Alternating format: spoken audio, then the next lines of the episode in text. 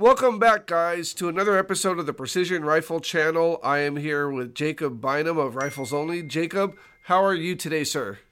Doing wonderful. Really looking forward to the match at the end of the month. Yes, sir. So tell us about the Rifles Only Brawl. All right. That's a long story, Travis. did our uh, we did our first national level competition back in the 90s, the mid 90s, and um, so we've refined it you know everything since then. Um, you know, talking about over over 20 years of national level precision rifle matches. Um, they've evolved. You know, we used to do some stuff in the matches. Uh, we used to do stocks. You know, we used to do Kim's games. We used to do a lot of stuff that, you know, your shooters nowadays they don't even know what they are. You know, they have no clue what's a Kim's game. right. But uh, so we, we put that out kind of, and it's turned more of a shooting thing. We do have some physical activities with it. You know, we have um, we have some very short running guns. Uh, the mousetrap is always fun. You know, the mousetrap is one of those one of those things that everybody either loves or they hate or they love to hate. So you'll you we won't see that this time, but we will see we will see some other physical activity with it. But it's mainly a, a rifle match. This one we decided not to do pistol, and so it's just going to be strictly rifle. Very nice. So, with this match, without giving away the course of fire or anything of that nature, you know, what do you think is going to be the most challenging aspect of your match? The same thing that challenges every shooter whenever you turn on the clock proper application of the fundamentals of marksmanship under stress and time. I, I, I, think you had that answer pre-planned. uh, I've answered that question a couple thousand times. I would I would imagine. So yes for everybody who is new to the precision rifle world and they don't know who Jacob Bynum is, can you give us a quick dog and pony uh, bio background? Um, I mean, you are, for lack of a better term, you're you're a godfather of the shooting sports. You've been in it probably as long or longer than anybody who have first started the sport. So, can you kind of let everybody know some of your background? Uh, I hate to I hate to toot my own horn. I will tell you, um, we were doing precision rifle classes again. You know, back back in the mid '90s. You know, there's a there's a few people that were around back then. Uh, Terry Cross, George Gardner. You know, the guys who have been here. You know, pre pre sanction style competitions. Um, but our our flagship course has been the precision rifle one and two. Um, we offer that course to civilians. We slightly modify it for our military clients as well as our federal federal law enforcement and local law enforcement. We've developed a lot of courses, uh, high angle. We've done urban surveillance courses, fieldcraft courses, anything having to do with either shooting or the backside of it. Um, ours, with with all the military courses that we do, you know, there's the everybody thinks that a military sniper goes off and that's all he does every day, all day, shoot, and he doesn't. I mean, it's it's such the shooting portion is such a small portion of what he does. And so we've incorporated some classes with fieldcraft where you're actually going out and doing hide sites. You're doing land navigation. That's the backside of it. And we stay very, very active in that. Uh, the high angle is another one I'm pretty proud of. The helicopter sniping has done very good for a lot of state law enforcement agencies. But um, just a, a different, you know, it's just a different take on it. It's just, it's just not all shooting. And like I've, I've said many times, it's just, you know, proper application of the precision rifle is a heck of a lot more about thinking than it is about shooting. And so being able to go and bring those courses out and have them be successful over 23 years has been it's been a real blessing and we're humbled by it. I can only imagine. What would you say have been some of the biggest changes that you've seen from when you first started out to today? Age of shooter and attitude, as far as it goes with the personal, you know, portion of it. Um, the uh, you know the competition has changed a lot you know just the, the attitude of the shooter that comes in. They're they're seeing it as a a sport and a game and it is and i completely agree with that. I love to compete you know i, I love the sporting aspect of it but I, I don't want people to lose sight of the fact that these rifles and and it's part of my safety meeting you know these rifles were designed for one purpose you know what i mean? I right. mean skill, you know, and, and we have to understand that we're going out and we're competing with it. And it's the same with, you know, the, the handgun competitions, the carbine competitions, the shotgun competitions. I mean, the, the Chinese did not invent gunpowder to give us fireworks. They invented gunpowder to kill. And as long as we keep that, you know, first and foremost in our mind, I think it's going good. And I, I'm starting to see a lot more of the younger crowd get that. You know, they're they're starting to get it. They're still enjoying the game, which is vital. You know, we really want people to enjoy it and to participate more and bring more people into it. And that's that's what that's what the sporting aspect is is so great on this. Um, and that's just the people. And as far as equipment, um, you know, we we've seen the switch from you know the MOA scope. Now everybody's shooting mils. That's one of the things that I've seen change. Another thing I've seen change. I think the biggest thing that I've seen change as far as equipment has been quality of optic. I mean, now we have optics that are just absolutely incredible. Um, and let's not let's not forget the the cartridges. You know, I even saw today where George Gardner is getting ready to re- release a new cartridge, and you can bet it's just going to be a smoker. Right. You know, it's going to. But you see them switch from you know everything was 308 whenever I first got into this. I mean, if you were if you were shooting field shooting, you were shooting a 308, and now you don't know what you're going to see out there. You have six five, six, um, you know, all these other calibers that. It, it, I mean, you got to stay on it full time just to keep up with what's going on. Ain't but, that the truth? And a lot, and a lot for the better. You know, it, uh, it's a lot for the better because we're shooting further and we're hitting stuff now that we wouldn't even attempt, you know, 15 years ago. So this is these are all positive things with with the people that are getting into it. What what a bunch of great people that that shoot long rifle, and then by doing that, by bringing more people into it, you know, you have people with backgrounds, you know, in engineering and and uh, and you know they're they're bringing those skill sets to the table and they're putting stuff out there that's I mean, we're we're hitting stuff now that we never would have dreamed of before. What do you think the future of the sport is? I don't know. I don't know. you excited or are you scared? No, not scared at all. Excited, very excited to see what's coming. I mean, you see, you know what, Travis? I remember when I started out, I had a, I had a, uh, a 300 foot tape measure. You know what I mean, and a right. bunch of stakes. That's how we did range finding, so we could go get our dope. You know, we had no idea what those knobs were for up on top of the scope. None, no clue. and so the first, the first ballistics program I saw was actually in DOS, believe it or not. And really? it was on a floppy disk that a guy handed me, you know, at lunch one time. He says, "Go see what you think about this," and it was really good. And so now everybody has a phone. You can put, uh, you know, you can put Strelok, you can put geoballistics, you can put. There's so many of these different, you know, uh, user-friendly ways. And I always say, you know, I got this one little item in my pocket that I can text with my wife. I can access the Library of Congress, and it'll give me my dope on my rifle within seven inches at a thousand yards. I mean, everybody wins. Right. Every, and that's a technology that we're seeing. I think that.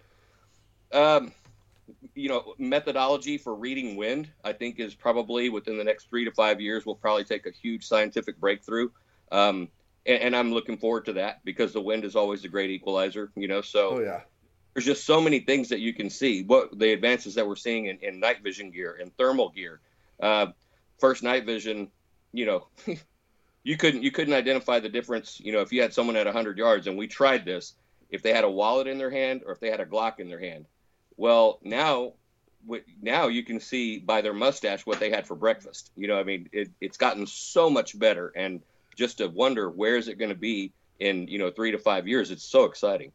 It, I think it's absolutely exciting, but one of the things that I have a fear for is you know I, I've just I'm fairly new. I have no experience anywhere near what you have in any of this, but to me, looking at it from my perspective is technology is a phenomenal thing because it allows us to reach new limits.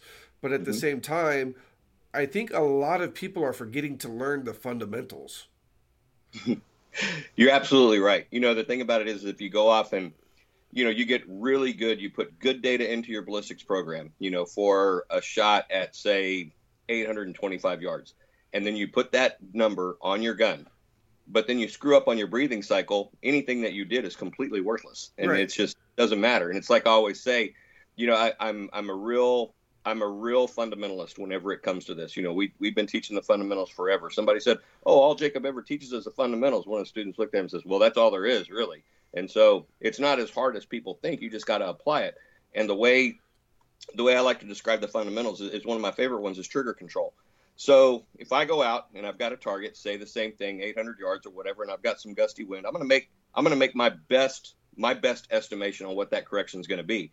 And if that correction tells me it's going to be 1.5 mils, and then I shoot and the bullet splashes at two mils, well, the bullet just told me what the answer was. Right. So what I should do on the next shot is either dial two or hold two and pull the trigger again.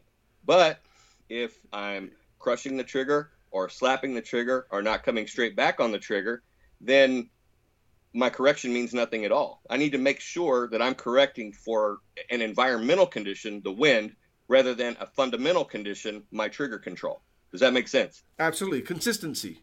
It's consistency. You have to drive the rifle. The rifle's a stupid machine.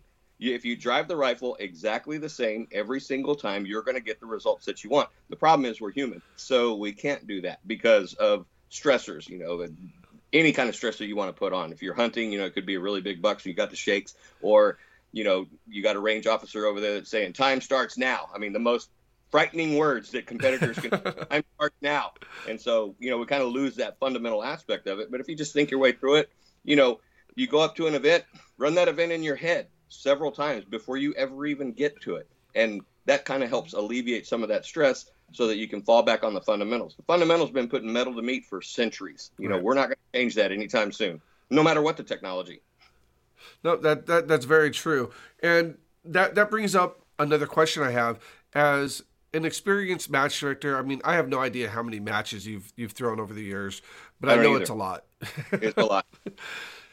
when you're developing a course of fire, what is it that you personally are looking to challenge? Like, are you looking to, you know, challenge not only the fundamentals but the the weirdest shooting position, or is it more of a real life scenario? You know, when you're thinking of developing a stage, what goes through your head? Well, a lot, and a lot goes through with, um, you know, my experience with you know, with the military shooters and the law enforcement shooters, because I get all sorts of after action reports, you know, different different things that happen to them. Um, you know, the the most interesting one was we were we had one course, one if stage out here one time where you had to shoot off of a toilet. You know? I was thinking about that right now. I swear. And so that actually happened. There was a police sniper who his best hide site was down a hallway and sitting on a toilet. He wrapped a sling around the doorknob, and that was what he was faced with. And so you see something like that. Well, that that really happened. You know what I mean? I mean, it's just that's where we come from. The other parts of it, what I'm trying to do is I'm trying to make people think. And if you go and you look at one of my stages and you read one of my stage descriptions, little insight into match director brains. Um, some of them are designed for you to finish in the allotted time. Some of them are designed for you not to. And when I when I'm saying that is I want you to think, can you physically make it from prop to prop to prop within the allotted time? If the answer is no, then that means every time you pull the trigger on your first two prop stations that you're shooting from, every time you pull the trigger, make sure you hit your target. You know what I mean? Right. Because it's designed for you to get the maximum amount of points that you possibly can. If you miss that last position, you miss that last position. But guess what?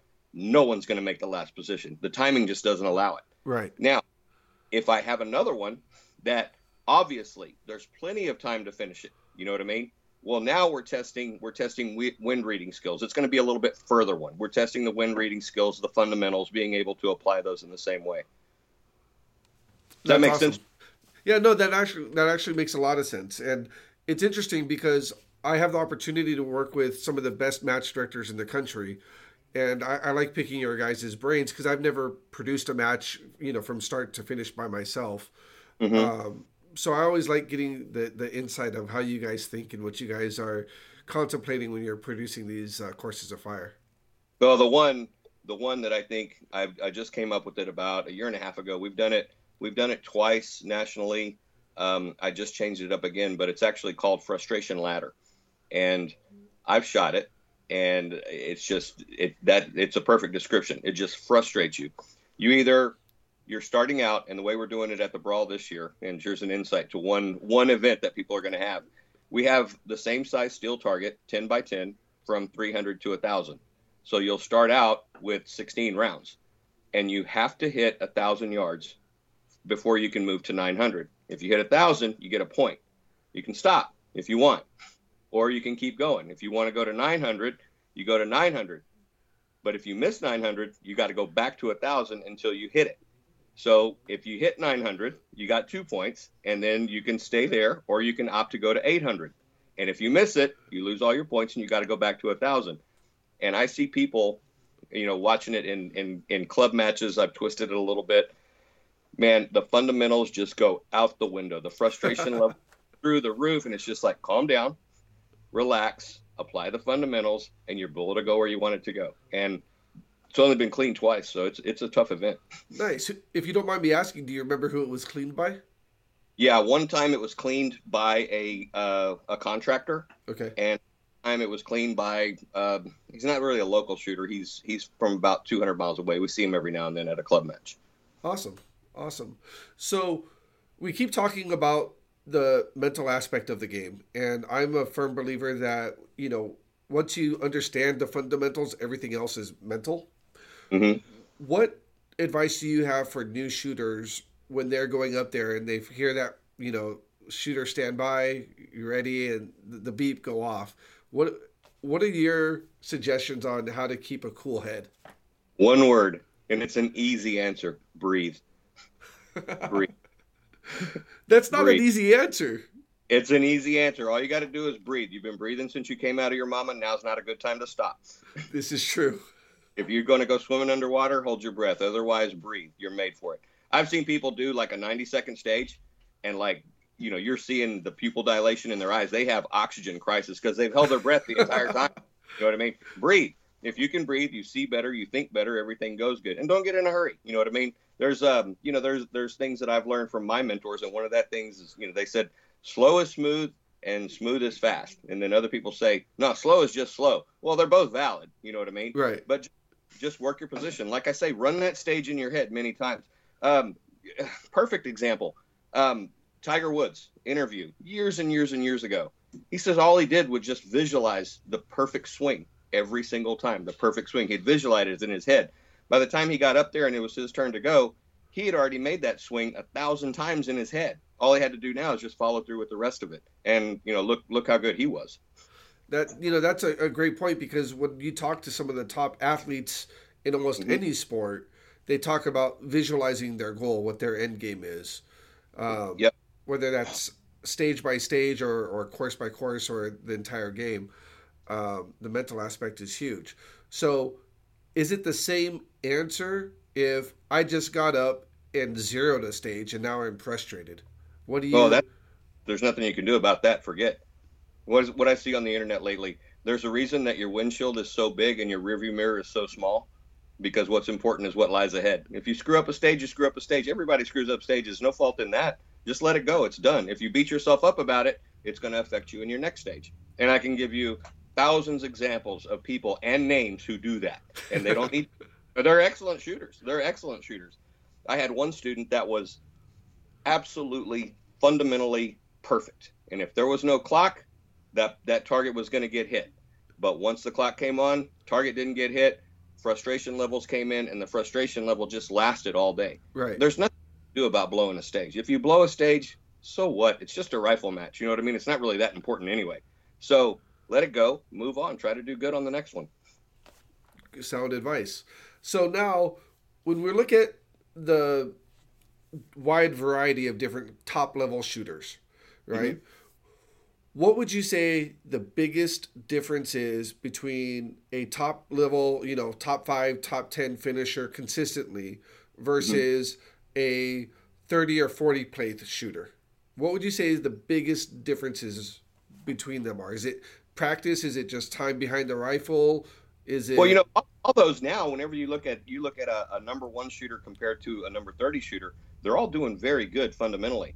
But I think I think your top ten, you know, your ones consistently getting top five, is they don't care. It's another day at the range. You know what I mean? They don't take it too seriously. They just go in with a calm head. They're breathing all the way through it. Nothing rattles them. They go in. They like you go out to to um, Matt Clem's place. He's got this tree that you got to shoot off of. I saw that thing and it's like immediately I was like, wow, that's intimidating. These guys don't get that. You know, it's just like it's another stage. You know, everything's a barricade. I've done this a million times before, and it seems like the shooters that are a little bit for a little bit further back. I mean, it, it means so much. They get so nervous and so tense. So that comes from experience. You know what I mean? That comes from shooting a lot of matches. You know, you're, you know, you've done it before, so it doesn't re- it doesn't really affect you. you know, it, Does that, it, that answer question well enough? It, it does because it's funny when you say that because it's like it's the same thing when like a scenario when you're single and you're looking for a girlfriend, you're never going to find one. But when you're just going out hanging out with your friends, you're going to find the perfect woman Exactly. because you just don't care. Yeah, because you just don't care. I mean, and that's the thing. You know, your top shooters like that, they're doing it because you know they have the experience. You know, they they're they're shooting a lot of matches, which you know breeds a, a bit of familiarity. You know what I mean? It's like um, it's like for them picking up a rifle is the same thing as picking up a knife and fork to cut a steak. They've done it a million times before. There's nothing new. They know exactly what to expect, and they just don't care. Awesome, awesome. Now, what is your take on the new caliber chase? Everyone's going to a, a, a six millimeter variant of some sort. Um, you know, a year or two years ago is the six five Creedmoor. You said George is getting ready to release a new round, so I'm sure that's going to be hot later this yep. year or next year. Yeah, absolutely. W- what is your take on chasing a caliber? well, my biggest thing, whenever the you know, I like 308s because myself and my range officers, you know, when a target gets hit, you know it got hit because it just yes. got hit by, and now it's getting hit by a little bitty lighter bullet. So my biggest problem with that was it was difficult for me to score because during a match, I want to give every point that someone deserved, but no points that they don't deserve. Right. So if they hit it, I want it to be unmistakable. But then that was my biggest problem with it. So now what we have is we have like light react and then MagnetoSpeed coming out with these, you know, these lights. So we got indicators. Okay, so that's problem's gone.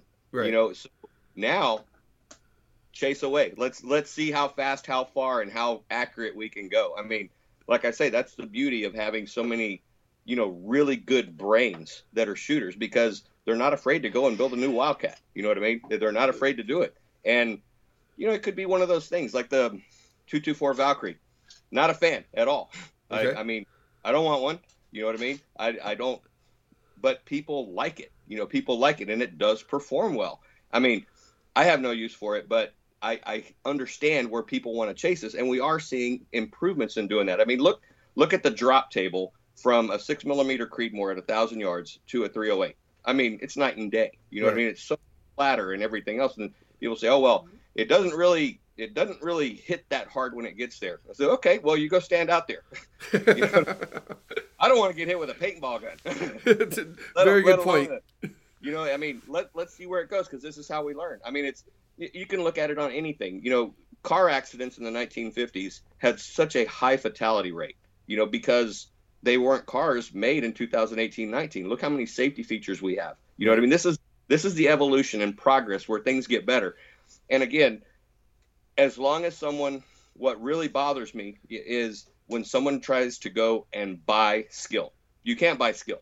I don't I don't Great. care what it is. You can get the hottest hottest caliber that's going the fastest with no recoil or anything else. But if you're screwing up the fundamentals, you're not going to be able to drive that gun good anyway. You can't buy skill. You got to put in your time. You got to put in your time on the practice, and you need to internalize the fundamentals the same way that you would internalize your faith. You know what I mean? Yes. You got to believe in them because it's the only way. No, I couldn't agree with you more. And speaking of education, you have been a huge proponent, a huge educator, like we've been talking for many, many years. And mm. you're starting to see new shooters that are coming out and, and teaching and doing education and things of that nature. And then you see some people that are good shooters but don't necessarily have the right skill set to educate. Correct. When you're talking to a new shooter, uh, let's say myself, right? And I come to you and I say, Jacob, I really want to learn precision rifle. What would be your advice to me? First thing, don't go out and spend your life savings on a bunch of crap you don't know how to use. That's the biggest thing. Find yourself something that you're comfortable that you can afford to where it still allows you to have a little bit of room to get ammunition and to get training. Training is going to be your main thing. Now, whenever I say training, believe me, I've had a lot of students come through uh, from all different backgrounds, and they've been to this school or that school or whatever, and I have to fix almost everything. There have been a lot of students that come through, and I've been through this school and this school, and I have to fix nothing. You know, there's some people who are out there who know what they're doing, and there's some people who don't. Find a reputable school, something that has longevity, you know, that has, you know, a good track record of, of knowing, you know, fundamentally what to do correctly. All the schools, if they're not spending an enormous, inordinate amount of time on the fundamentals, then it's a waste of money. You know what I mean? So that's what I would say to begin with. Then I'd go and I'd watch you shoot. And then I'll watch you shoot, and uh, we call it a fundamentals evaluation. We do it at the beginning of every class. You know, it doesn't matter who I'm teaching. We always do a fundamentals eval, and I'm going to take notes. And if you have a problem, I'm going to sit here and I'm going to explain the problem to you, but I'm going to watch you whenever I'm explaining it. And after doing it for so long, I can tell you that that information went in. Or I can say that information did not go in. So what I'm going to do mentally is I'm going to take a step to the right and I'm going to tell you the exact same thing in different words. That was either going to go in or it's not. Hopefully it goes in, but it might not. If I can tell that it didn't go in, I'm going to take another step to the right and I'm going to tell you the exact same thing in different words. And what you have to understand is you are going to process information different than the person sitting next to you. And a good instructor will recognize that and not say, okay, here's the blanket information. All of you can either have it, it either goes in or it doesn't. What a good instructor needs to understand is whenever you have a class in front of you, it is not about you. They don't care what you've done. They don't care where you've been. They don't care how many competitions you've done. They're spending their money and, more importantly, their time to be with you. So, whenever you walk into that classroom or you walk on the range, you better leave your ego at the gate and understand it's about the client. It's not about you anymore. It's hard. A lot of people can't do that. I've gone to courses before to where an instructor will sit up there for 15 minutes and talk about they've got this cert and this cert and they did this and they did this. I don't care. I'm there to. You can either teach me something or not. Now let's get this party started. But a good instructor understands that it's about the client, man. It's about the client, a thousand percent about the client. You give them the best facility that you can, the best instruction you can, best props that you can, but it's about them. It's not about you. I mean, who cares? Who who cares? In 50 years, no one's going to know who Jacob Bynum was. You know what I mean? I got to make that impression right now, right now with this student. Hey, this is the proper way to do things, and give them good instruction. You know, don't don't be available after hours if there's a question. Be available for them. Say, hey, they come up and say, hey, I'm having a real hard time understanding this hold over, hold under mathematical thing. Don't don't sigh and roll your eyes. Say, all right, brother, come on, let's go. Let's sit down. Let's let's explain it a different way so you can get it. And if your clients don't leave happy, it's a failure, man. And right. also, it's like I tell my students in my classes, I say, hey, halfway through, do any of you feel overwhelmed by this information? Because if you do, I have failed. You haven't failed. I failed because I need to give you the information in a way that you understand. Uh, student one may understand it one way. Student two may understand it another way. One's not better than the other. They're just different people, and you got to recognize that. And you got to you got to understand that everybody's there. They just want they just want to get better, you know. And if you can't facilitate that, get out of the house. You know what I mean? Right. That that is so true, and it's funny that you say that because I've literally had two different people explain the same thing to me in their own way. And one, I was just like, dude, I don't understand the thing you're saying. And the other person, it just clicked. And yep. it, it's so funny how the human processes information differently from one next one person to the next based upon how it's explained. So yep. that's great advice. Instructor, it's incumbent upon us to be able to tell those micro expressions on the face. Did they get it? or did they not get it? And if they didn't get it, as an instructor, you can't get frustrated. you get frustrated, then again, you're a failure. All you do is you move over a little bit, explain it a little bit different way. Now, a good instructor has those tools in his toolbox. Right. And not all of those guys that are calling themselves instructors out there have those tools. But there's a lot that do. I couldn't agree with you more. Now, do you think it's easier to train a female versus a male? I've seen it go both ways, you know, but with the females, they. All right, I'll just be blunt. Yeah, females are easier. I'm like he's trying to be so politically correct I'm right now. really good on this, but I think it's uh, you know, I don't I don't know how graphic we can get, but a lot of times a guy shows up and says, "I'm a guy. I know how to shoot. I've been hunting since I was three years old." I said, "Yeah, you just loaded your magazine backwards." You know, it's kind of like with a, with a female, you come up and it's like you do this, you do this, you do this, you do this, and it's like, okay, we do this, you know, and, and it works. It goes really, really well. Um, I've spent a heck of a lot of time, you know, on the range with Regina. What a wonderful student, you know what I mean? I mean, what a what a great person to be able to train because you know, she's she wants the hard stuff. You know what I mean? She wants that. And there's she's not the only one. There's there's more out there too, but she's just one that comes to mind. Females are easier to train. Now, again, saying that it's not across the board. Always you have exceptions. You know what Of I mean? course. Always you have exceptions, and you know it's kind of I don't know. It, it's a tough question. You know the to be able to split that. I don't. One of the things I will tell you this. One of the things that we've seen, and is is people tr- like wanting to do like a female trophy. You know what I mean? Right. Uh, like you go to a competition and you have you know a male trophy and then you have the female trophy. I get it for junior shooters. I don't get it for females though. I, I don't really believe in the female trophy. Eh, For one simple reason, I don't think females are limited in any way in our game. I don't think they're hampered in any way in our game. So I just I I just to don't. play devil's advocate there. Mhm. I, I agree with you for 90% of that, but Mm-hmm. I think, and then this can actually go for guys or girls, but traditionally females are shorter than males, and most Mm-hmm. match directors are male. Life taller than me. I said majority. um, so you know, I've I've watched female shooters and some male shooters that are shorter having a hard time compete on certain courses of fire. Mhm. You know, so I, in that aspect, I think that there might be some disadvantages. But again, it's a thinking game, Bill right? Nathan from Short Action Precision comes and teach you a lesson on the range. That, well, that boy is just amazing. He's just crazy. He is amazing.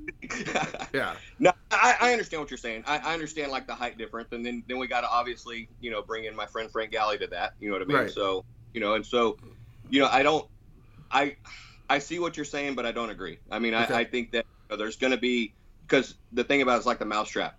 It's difficult for short people, and it's difficult for really tall people. It's like the the normal standard sized person. It's not difficult for them until you say shooter ready, time starts now. You know what right. I mean? So, again every every you know everyone's going to be a little bit different you know you can't accommodate every single thing about it and everything else but you know i i don't yeah i mean it, it's just like i don't uh, case in point uh last club match.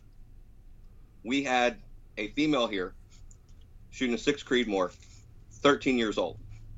60 shooters 10th place.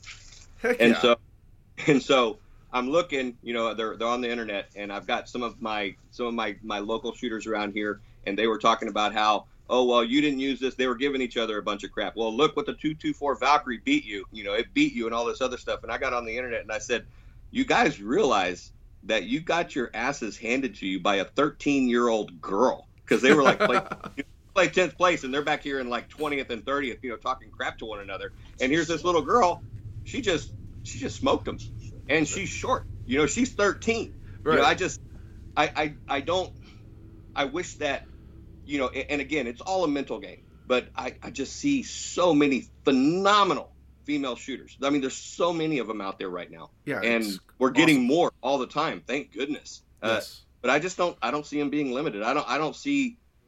To me, it's like if, if they get, and again, this is just me, and I'm old school. But I think we're if we give them like that that top female trophy, yeah, it's great. It's it's cool accolades, and I understand it and everything else. But man, on any any given day, they could have beat anybody there. You know what I mean? It's just every day is different. You know, every from stage to stage, the wind changes. You know, it's just like it didn't really pan out for them that day, Right. and the time it's going to be the male shooter that it didn't pan out for him, and she's going to end up ahead of him. I just don't see the female limitation. I mean, and that's after training hundreds. You know, I Right. ju- I, just don't see the limitation. Well, and case in point, you know, Regina is a perfect example of that. You know, she's won first place in, in a match. She's the first woman to ever win a national match. Uh, Mhm. She's a badass shooter, and majority of the time, she graciously accepts the top female trophy or award if it's there. But afterwards, she's come up to me several times and she's like, "This is cool, but I want that one. I don't Yeah. care about this one as much. I want that one." Yeah. And oh, I she's think- told me times I'm winning this one, I'm winning this one, I'm winning this one. You know what I mean? She's Yeah. not the only, you know, and it's just good on them, good on them. There's no, like I say, brother, I, I just don't, I don't see any sort of weakness in the females that would cause them not to be able to win nationally, and it's already been proven. It has. It has. Yeah. Now, on that same level, regardless of male or female, what about age? we've been approached by some older shooters. Um, I don't remember the exact age range, but they're older who, you know, they've had hip surgery or they've had back surgery or they've had whatever it is. And they're like, Yeah. well, why don't you have a senior division so us old farts can, can compete against each other? What's your take on that? Not that you're an old fart or anything like that. That's Oh, not what I'm I saying. yes, I am. You know, the thing about it is, I, I'm not going to complain about getting old because not everybody gets the privilege. You know what I mean? yes, sir. So I'm I'm happy to be vertical and everything else. And I think um, I think a senior division would be pretty cool just for fun. You know what I mean? Right. And just because you know you're talking to a guy who has who has two fake hips. You know what I mean? That's you know I've had. I didn't even know that. yeah, yeah. And I still get around and I'm vertical and everything else. And it's just, yeah, we'll have a senior division, but I, I think it's more of the, you know, at, at my age, you know, whenever I was younger, I was competing all the time, you know, and I was loving it. You know, I, I, it was just so good to be able to go out there and shoot with like Terry Cross and, and Jim Clark, God bless his soul. I mean, I, I miss that man so much. Yes. And it was so good for us to be able, but we were all young then, you know what I mean? And so it was cool. I think it'd be a great senior division for people like, you know, me and Terry Cross and a few guys around here to just kind of, you know, give each other the crap like like we did, like we used to. You know what I mean? So yeah, I, I see it. Now I, I see a little senior division, but more more as a fun thing than anything else. Recognize it, not necessarily making a big trophy or a big deal about it. Just saying, hey, our top senior shooter here was so and so. You know, here's Awesome. a here's a set of earmuffs. Protect what le- you have left of your hearing. right. Here's some arthritis medicine. exactly. um, so we have a few more minutes here, and I want to get back to your match. Mhm. Now, traditionally, your match has been one of the most sought after matches nationally. Uh, nothing but positive things. This is actually going to be my first year to experience it, and I'm super excited to come visit you in a couple of weeks. But besides just the match, you guys are also known for having great after activities. I mean, I've watched or seen pictures from years past where you guys do this phenomenal barbecue. You also have your distillery that I'd like to talk about for a few minutes. Um, let's just jump into that. You know, how did how does the after activities come into play for you guys at Rifles Only? Well, you know, it started out. Fortunately, uh, my wife's brother James um, is award winning at a barbecue pit. You know, he makes some of the best tes- Texas brisket you've ever put down your throat. It's awesome. You're going to love it. So being it with him, you know, being on staff here, it helps a lot to do that. But we want to be able to. A lot of times, the only time we get to see these people are once a year. You know what I mean? Because they don't go to shot show, or they do go to shot show, but they don't come to the match. So it's kind of equal we don't get to see them, so we want to spend some time with them. You know, we want to have a beer with them. We don't want to sit back and catch up and you know find out how their kids are doing. You know, find out how their businesses are doing. You know, just be able to visit. So that's why we started it a long time ago. Always doing this. Now this year, uh, normally we do that at the end. This year with uh, with our with the Friday Saturday match, so we're going to do this on Friday night. We're going to have where everybody gets together again. The big barbecue bash, you know what I mean? Uh, Nice. The tour of the distillery and being able to hang out over there. We have one of our buddies who's bringing in a, a mobile cigar bar, you know, so you can go in and and have a have a rum and coke and smoke a really nice cigar if you would like. You know, it's just Heck yeah. what we want to do is we want to you know everybody and it's not just us to get to see these people. Some of these people you know they get to see each other which they haven't seen in a year because they just come to rifles only. That's the only match that they do or maybe one or two others. Who knows? But um that you know we just want to be able to they're not just clients man. They're friends too. You know what i mean? Yes, these sir. are ours. These are people we've known for years. And then the new faces you know you want to be able to let them know hey we care about you. You know what I mean? We we want to bring you into this community, and we want to set the hook really deep. You know, with uh, with precision shooting, and and we want you to go out and also be an ambassador for the sport to bring more people into it. So uh, there's just no downside. No, I, I agree, and that's you know watching these events come to uh, come to play and people getting together and having a great time. I think that's one of the strongest points about these you know these matches, and one of the strongest points that we try to uh, portray with the with the National Rifle League is let's go out and shoot and have a great competition, but at the same time let's share a beer and get to know each other afterwards. Sure, After all the guns are put away. Yeah, yeah, and if if you're not if you're not new making new friends and stuff like that, then you know what are you doing? You know what I mean? And again, I I I know a lot of people that are great friends of mine who took a class back in 1999. They're completely out of shooting now, and yet we're still friends. You know, and they might they might come in and help me RO, you know, 10 years later or 15 years later. But they're not, you know, they tried it, they liked it, they left. But hey, I still made a friend out of it. You know what I mean? And so it's it's invaluable. It's priceless. Yes, it is. It truly is. Well, we're right about that time. If you can, tell everybody where they can find out all about your training courses, the distillery. Drop some uh, drop some plugs for your business here. Okay, great. Uh, our website for Rifles Only is www.riflesonly.com. On there, we have our pro shop. We have some nylon products that we use. Uh, we carry products from other companies as well.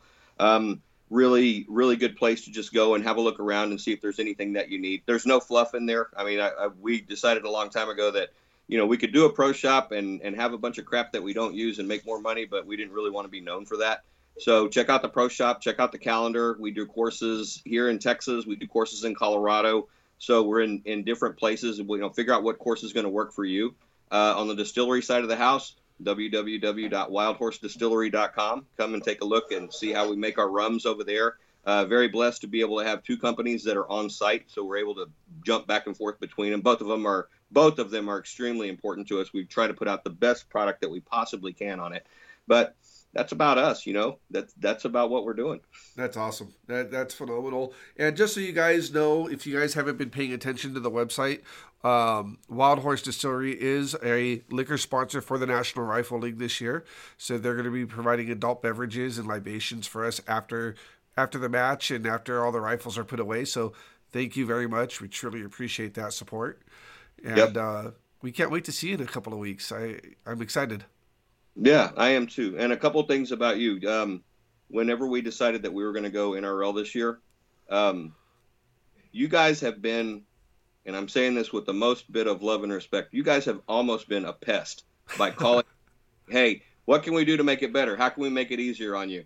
Me and Lisa really appreciate that. Really do. We really appreciate that a lot. I mean, it's been it's been fantastic. We're you know leading up to the match, and it, it's going to be a great match. Yes, sir, and, and, we appreciate it. And you guys have been phenomenal to work with as well. So we're um, we're excited to launch our first Texas match with you, and our championship's going to be in Texas, not too far from you. So.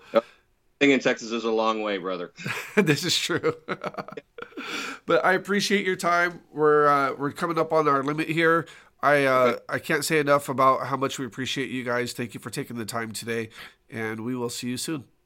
Perfect. And if anybody has any questions, send me an email to jacob at riflesonly.com about the match or anything else. Y'all just holler at me. I love to visit with people. Terrific. Thank you guys. Take care. Take care, Travis.